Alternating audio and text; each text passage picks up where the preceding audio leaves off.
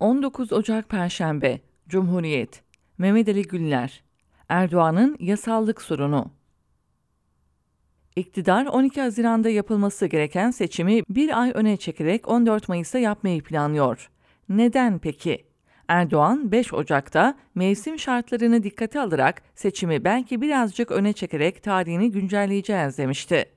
O zaman da belirtmiştik. Seçimi öne çekmek Erdoğan için mevsim şartı değil, anayasa şartıdır. Çünkü anayasanın 101. maddesine göre Erdoğan üçüncü kez aday olamaz. Aday olabilmesinin tek yolu 116. maddeye göre meclisin seçimi yenileme kararı almasıdır. Böyle olduğu için de muhalefetin geçen yılki erken seçim çağrılarını elinin tersiyle iten iktidar, şimdi mevsim şartları gerekçesiyle bir ay öne çekmeye çalışıyor. Mevsim şartları işin kılıfı tabii. Nitekim iktidar önceki seçimi de erkene çekerek 24 Haziran 2018'de yapmıştı. 5 yılda aynı takvimde seçim yapılamayacak kadar mevsim şartları bozulmadı herhalde. Geçen yıl muhalefet erken seçim talebini gündeme getirdiğinde basında ben dahil bazı isimler Erdoğan'ın zamanında yapılacak seçimde aday olamayacağına dikkat çekmiştik. Çünkü Erdoğan bir kimse en fazla iki defa Cumhurbaşkanı seçilebilir şeklindeki anayasa maddesi altında iki kere seçilmişti zaten. Ancak bu yöndeki yazılarımıza muhalefetten tepkiler gelmişti.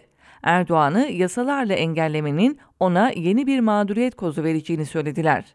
Yani Erdoğan'a mağduriyet vermemek için anayasayı yok sayacaklardı. Nitekim Kılıçdaroğlu 5 Şubat 2022'de Erdoğan'ın 3. dönem adaylığına itirazımız yok demişti. Kimi muhalif siyasiler de anayasaya aykırı olsa bile YSK adaylığını kabul eder, boşuna itiraz etmeyelim diyordu. Hem hukuku sulandıran hem de iç ve dış politikayı birlikte ele almayan sorunlu bir anlayış bu. Şundan, Diyelim ki zamanında seçimde YSK adaylığını kabul etse ve Erdoğan anayasaya aykırı olarak üçüncü kez seçilse, bu Türkiye'nin dış politikasında ciddi bir açığa dönüşür. İçeride bir baskı rejimiyle geçiştirse bile dış politikada ve devletler arası ilişkilerde yasallık sorunu taşıyan bir cumhurbaşkanının konumu Türkiye'yi zayıflatır, koz olur. Kaldı ki Türkiye'nin Erdoğan'a anayasayı yok saydırtmama gücü elbette ve hala vardır. İşte Erdoğan da bu gerçekleri görüyor ki mevsim şartları bahanesi üzerinden seçimi bir ay önceye çekerek kendisine yasallık sağlamaya çalışıyor. Tabii seçimi kazanabilirse.